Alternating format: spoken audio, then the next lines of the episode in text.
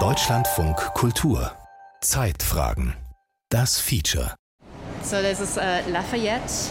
And Lafayette is, oh goodness, Maybe we crossed the we might have crossed it. Lower Manhattan, New York. Es ist Samstagvormittag im Oktober. Die Straßen sind laut und voll, Oh der Himmel blau. Ich bin mit Claire Evans verabredet. Kurze blonde Haare, Mantel, Sonnenbrille, Erdbeersmoothie in der Hand. Eigentlich singt sie in einer experimentellen Synthie-Pop-Band aus Los Angeles. Aber das ist nicht der Grund, weshalb wir heute durch Manhattan laufen. What's there?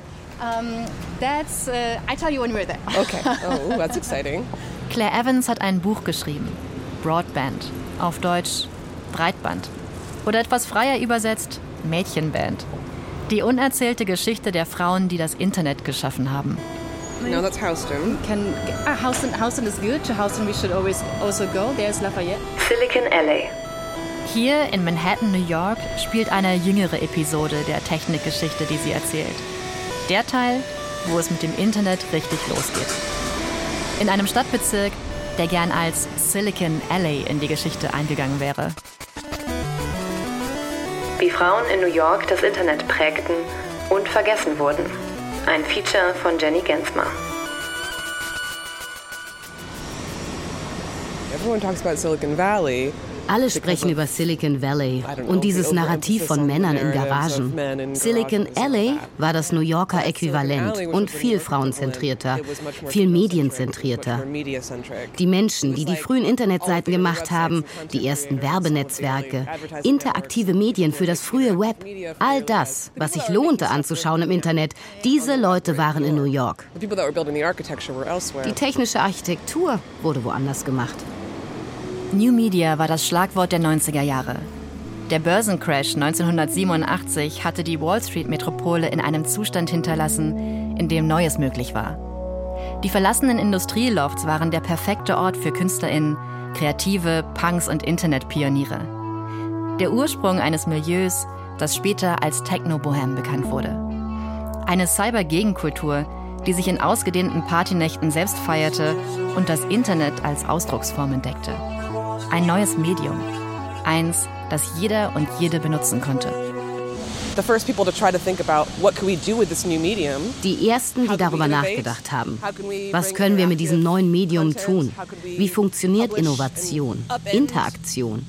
Wie können wir das Publizieren von Grund auf verändern? All das, was heute so wichtig ist. Content. Ich hasse dieses Wort.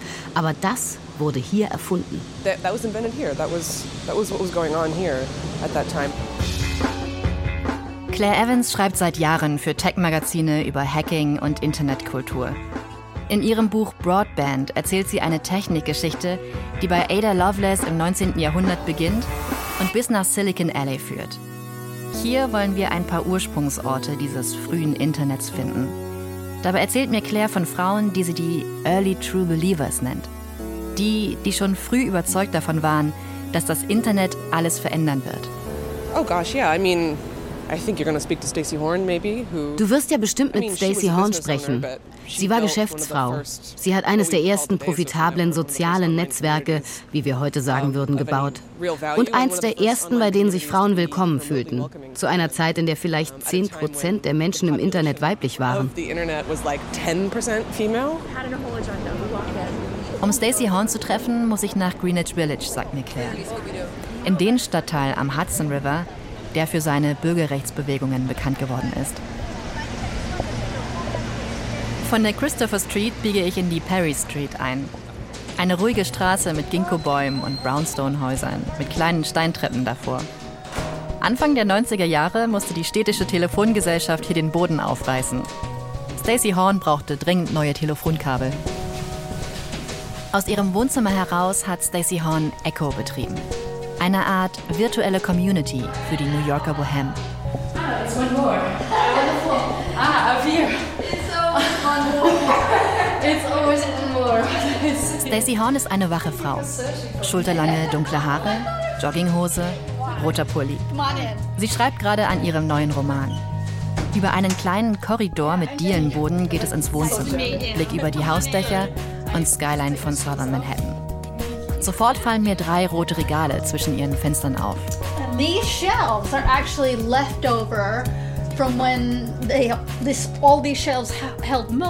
die Regale sind noch von früher. Darauf waren die Modems.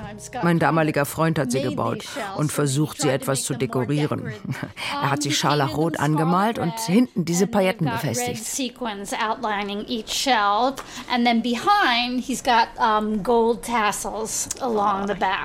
Heute stehen auf den Regalen Bilderrahmen mit Katzenfotos. Damals war hier das Herz von Echo. Im Internet sah alles noch aus wie bis heute der Videotext. Nummerierte Überschriften, die man mit Tastaturbefehlen ansteuern konnte. Dahinter neue Seiten mit reinem Text, schwarz auf weiß oder grün auf schwarz. Wer bei Echo etwas posten wollte, musste sich über eine Telefonverbindung auf Stacys Servern einloggen, hat dort seinen Kommentar geschrieben und andere konnten ihn lesen.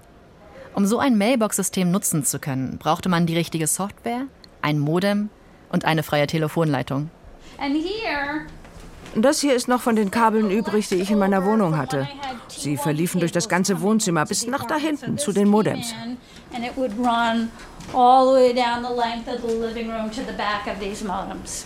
Stacey Horn war Analystin in einer großen Telefongesellschaft. Sie wusste, dass diese Kabel mehr konnten, als nur zwei Menschen miteinander zu verbinden, damit sie analog reden konnten.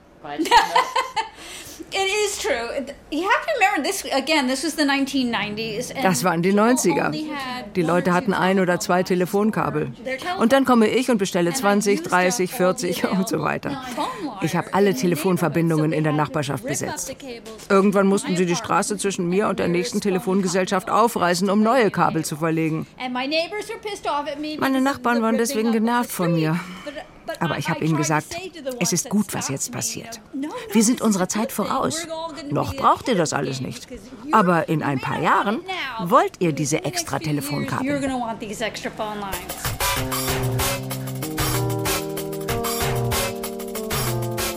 Stacy möchte The Well nach New York holen. Die berühmte Online-Community aus San Francisco, in der sie Stunden, Tage, Nächte lang in Gesprächen versunken ist und danach ein Vermögen für die Telefonrechnung zahlen musste.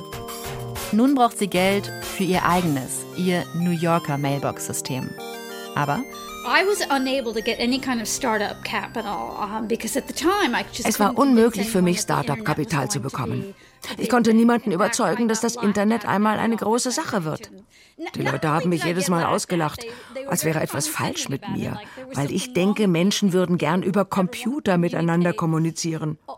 Das wollen nur Loser, hieß es. Ich hatte also kein Geld und habe Echo in meiner Wohnung gestartet. Immer mehr Mailbox-Systeme werden kommerziell in dieser Zeit. Auch Stacy entscheidet sich für einen Zugang gegen Bezahlung. Sie wollte eine Community und ein Business. Einen digitalen Salon.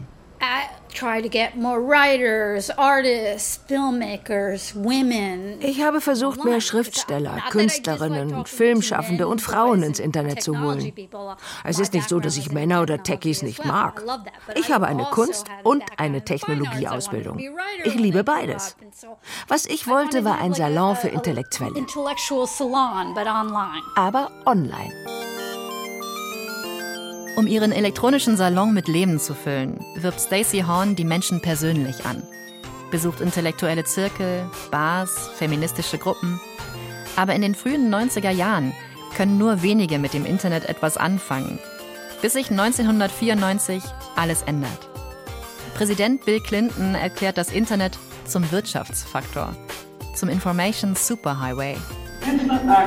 Direkter Zugang zu Informationen verbessert die Produktivität, Bildung und Gesundheitsversorgung. Neue Jobs entstehen.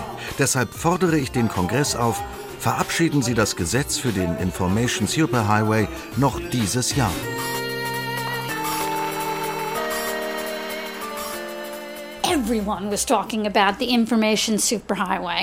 Alle haben über diesen Information Superhighway geredet. Und wenn ich wieder vor einer dieser Gruppen gestanden habe, habe ich gesagt, dieser Information Superhighway, von dem ihr die ganze Zeit hört, Echo ist eine Haltestelle darauf.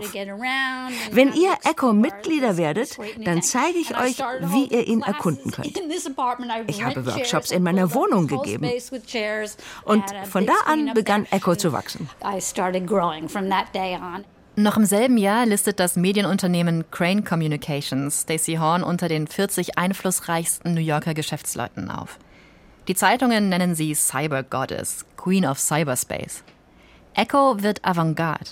Hier trifft sich die Intelligenzia der Stadt, redet über Bücher, Filme, New York und Gossip. In der Gruppe Warum ich mich selbst hasse teilen Menschen persönliche Geschichten, reden über Selbstzweifel. Aber Stacey Horn sorgt auch dafür, dass sich die Menschen in der analogen Welt verabreden. Auf Partys, auf Konzerten, in Bars. Hier festigen sich Verbindungen. Hier wird Streit aus dem Weg geräumt. Und den gab es.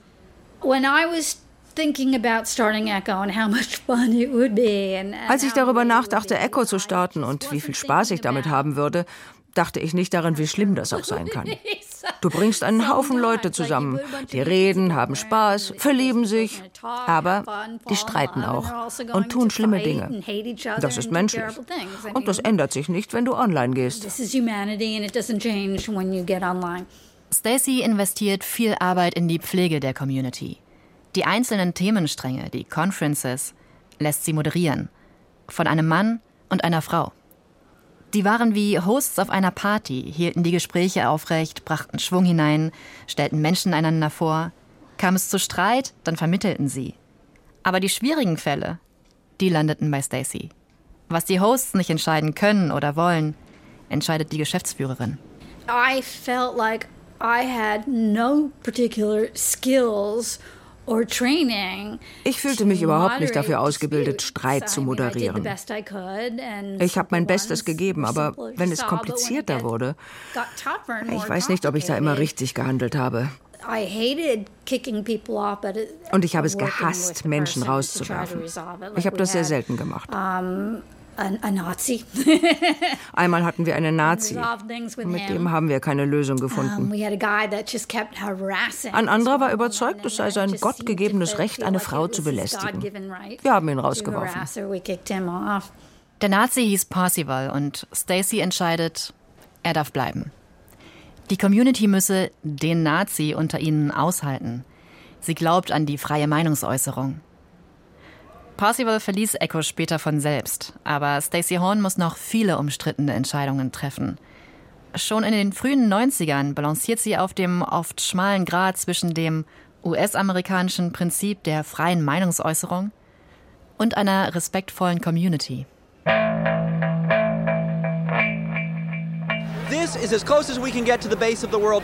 Um die Jahrtausendwende dann wird diese Community in ihren Grundfesten erschüttert. Erst platzt die Dotcom-Blase, dann kommt 9-11. Boom. And I looked up and there was a hole in the World Trade Center. Als ich aus dem Fenster sah, war da ein Loch im World Trade Center. Ich war bei Echo eingeloggt. Unter Breaking News schrieb ich, ein Flugzeug ist eben in das World Trade Center gekracht. Und die Leute sagten, wovon redest du? In den Nachrichten kommt nichts dazu. Und ich sagte, na, weil es genau in dieser Sekunde passiert ist.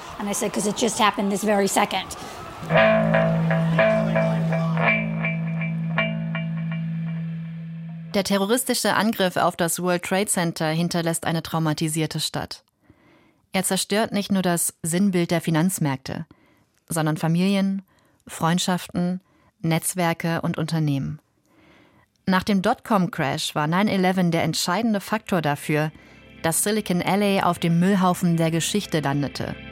So schreibt es der Stadtsoziologe Michael Indergaard. Warum hat sich Silicon Alley nicht erholt? Die Soziologin Gina Neff erklärt in ihrem Buch Venture Labor, wie existenziell die Community für die Kreativen und KünstlerInnen war. Der Hedonismus der Technobohem, die Loftpartys und Meetups, das ist nur ein Teil der Wahrheit. Der andere ist, auf diesen analogen Treffen sind viele das erste Mal mit dem Internet in Kontakt gekommen, haben Gleichgesinnte getroffen und Geschäftskontakte geknüpft. Das scheinbar sorglose Nachtleben von Silicon Alley, schreibt Gina Neff, hatte durchaus etwas Berechnendes. It must be whatever you're looking for must be here. Is my guess. Okay, let's look at let's look at some numbers here. What do we have? This is Claire und ich haben die Lafayette Street gefunden. Nummer 225. Wir stehen vor einem spitz zulaufenden ehemaligen Bankgebäude. Hohe Kolonnaden, Kalksteinfassade. Ein 14-Geschosser mit Dachterrasse.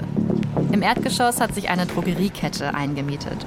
Früher wurden hier Comics gemacht und in den 90ern ein Online-Magazin. Okay, what happened here? Okay, um, so here the Feet magazine. Oh, cool. was made. One of like maybe five or six highly influential online magazines that were published in New York. In the 90s was Feed. Feed war eins von vielleicht sechs sehr einflussreichen Online-Magazinen, die in den 90ern in New York publiziert wurden. Feed war intellektueller und literarischer als die anderen. Es richtete sich an ein anspruchsvolleres Publikum, sehr urban, sehr New York. Ihre Mitherausgeberin war Teil einer Community junger Frauen, Autorinnen und andere Kreative, die als erste mit dem Online-Publizieren experimentiert haben. Genau hier. That we're doing the very first publishing, you know, the very first experiments in publishing, um, right here. Stacey Horn musste Menschen kryptische Tastaturbefehle beibringen, damit sie bei Echo kommunizieren konnten.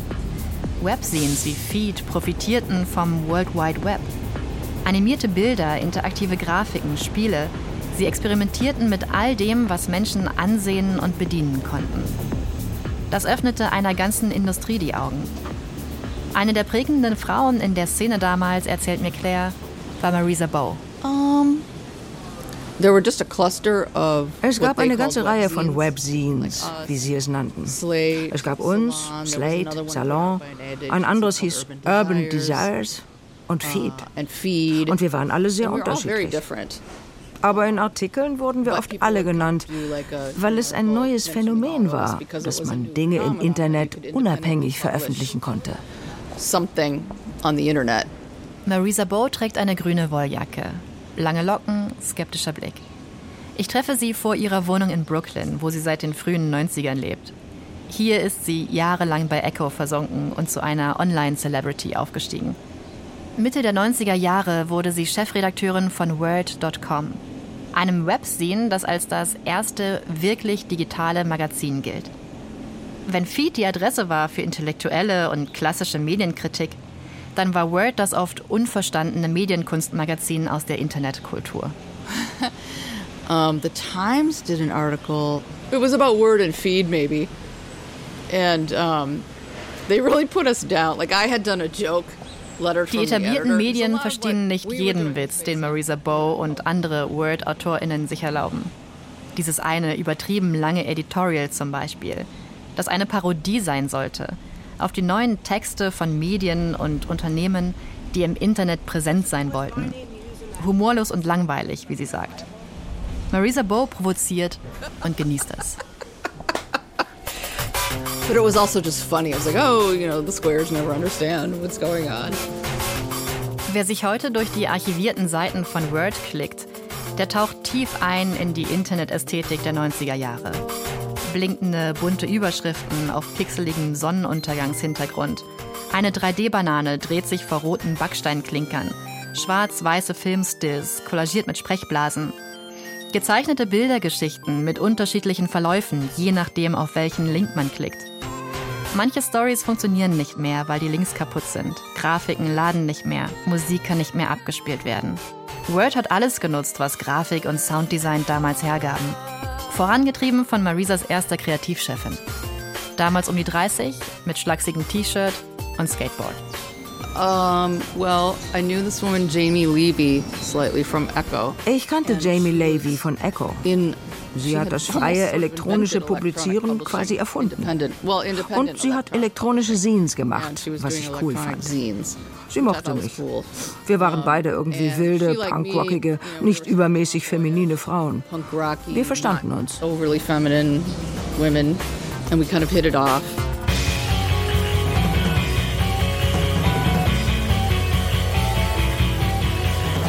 Jamie Levy war nicht nur für die Techno-Nächte in ihrem Apartment bekannt, wie die Partyreihe Cyberslacker. sondern vor allem für ihr elektronisches Magazin CyberRack. Es lief auf Diskette, kostete 6 Dollar. Jamie Levy und Marisa Bo werden Geschäftspartnerinnen. Aber Word ist nicht ihr Business. Das Online-Magazin gehört einem Softwareunternehmen und es ist dessen Werbeschild. Doch Marisa und Jamie haben freie Hand. Jamie would hiss at me like it's text, it's all text, and I was like. Jamie hat mich angezischt. Überall Text? Zu viel Text? Ich hatte keine Ahnung, was sie wollte. Irgendwas mit Multimedia. So the first truth multimedia thing we did, which made me understand. Aber als wir die erste Multimedia-Geschichte gemacht haben, habe ich verstanden, wo sie hin wollte. Eine sehr kreative Person bei Echo hatte eine Liste gepostet mit Fake-Wörtern für Schnee.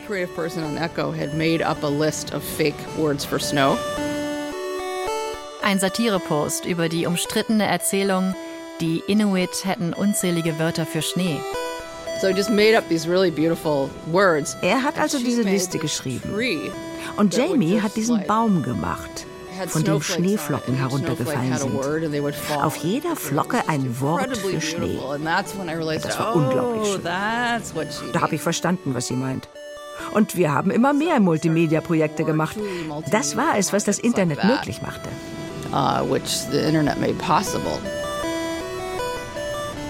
Word.com sollte nicht nur grafisch, interaktiv und genuin digital sein. Marisa Bo zieht auch ihre Themen aus den alltäglichen Chats der Online-Community. Jahrelang hat sie bei Echo Diskussionen am Laufen gehalten, Menschen in Gespräche einbezogen, Gossip gefördert. Auch aus Word macht sie ein Community-Medium. Hier erscheinen persönliche Geschichten, Chatbots, Spiele, alles vor Blogs und Social Media. Als der Netscape-Browser Mitte der 90er Jahre auf den Markt kommt, ist Word längst Kult. Viele Startups, Tech- und Immobilienunternehmen entdecken Online-Magazine, um ihr Image aufzupolieren. In die Szene von kreativen Do-it-yourself-Projekten und selbsternannten Cyberslackern fließt auf einmal Geld. Aber als die Dotcom-Blase platzt, da versiegen die Investorengelder. Word.com wird erst verkauft und dann geschlossen. I don't know. I mean, it, none of us were business people. We didn't have the wherewithal to revive it or wir waren keine Businessmenschen. Also wir hatten nicht die Möglichkeit, Word wiederzubeleben. Aber wir haben auch losgelassen. Wir hatten ja alles gemacht, was wir wollten. Wir hatten nicht mehr den Wunsch, um jeden Preis weiterzumachen. Wir waren erschöpft. And also the entire Silicon Alley war ein eigener Kosmos voller Menschen. All die Partys und Meetups.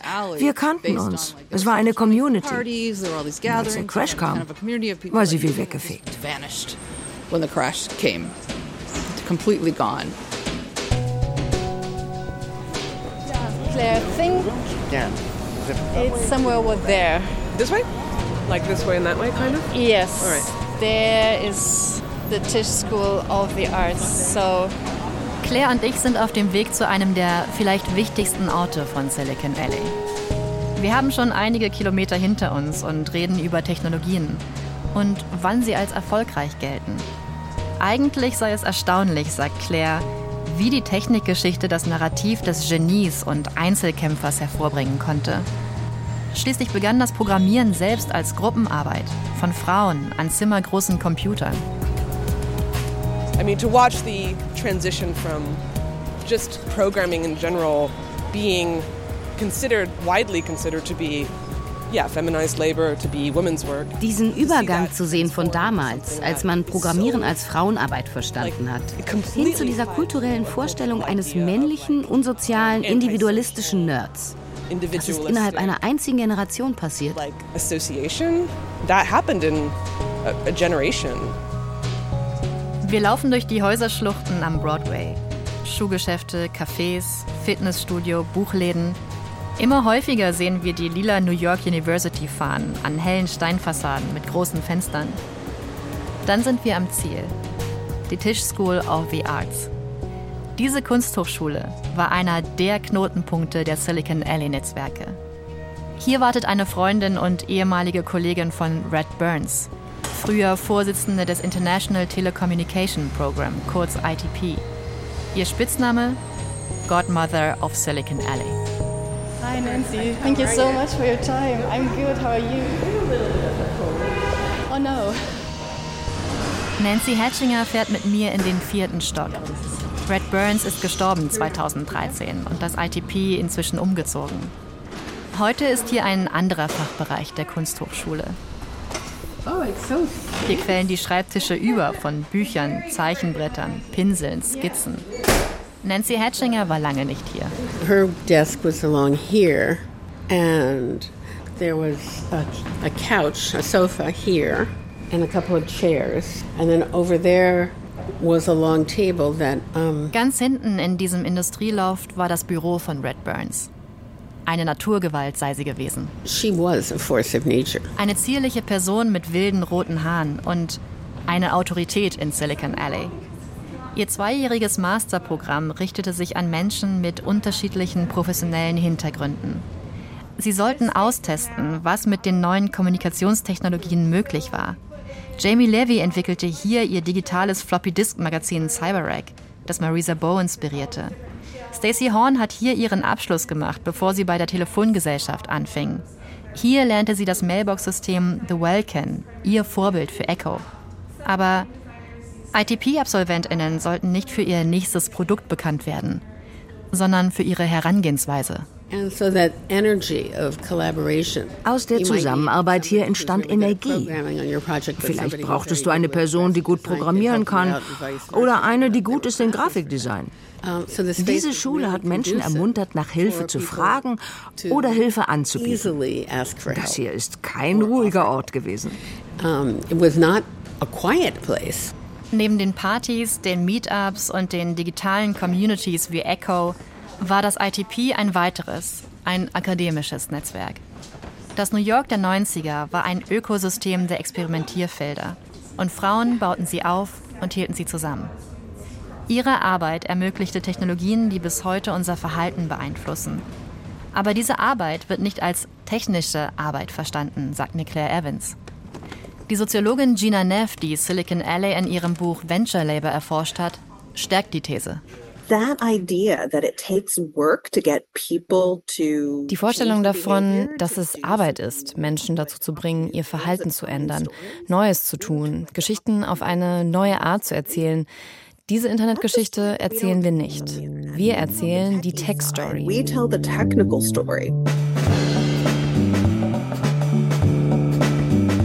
Zusammenarbeit, Kommunikation und Pflege gelten immer noch häufig als Frauensache.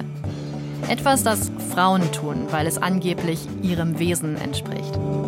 Dabei handelt es sich um erlernte Skills, um Arbeit, die oft ungesehen und unbezahlt ist. Silicon Alley wäre ohne sie nicht denkbar gewesen. Claire Evans und Gina Neff plädieren dafür, diese soziale Arbeit als Teil der Technologieentwicklung zu verstehen. Ganz im Sinne von Red Burns, die wollte, dass man Technologien nicht als Substantiv denkt, sondern als Verb. Als etwas, das man tut, nicht als Gadget. Aus dieser Perspektive müssten wir die Technikgeschichte noch einmal anders schreiben.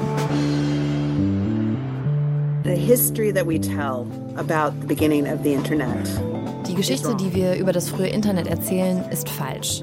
Wir erzählen eine Internetgeschichte aus Protokollen und technischer Infrastruktur.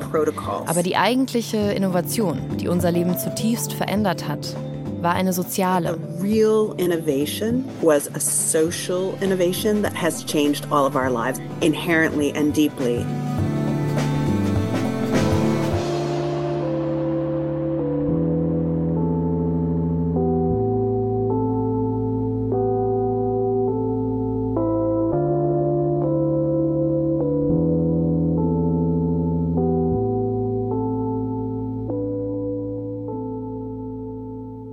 Silicon Alley, wie Frauen in New York das Internet prägten und vergessen wurden.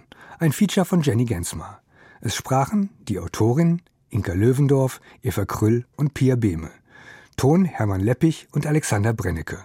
Regie Giuseppe Maio, Redaktion Lydia Heller.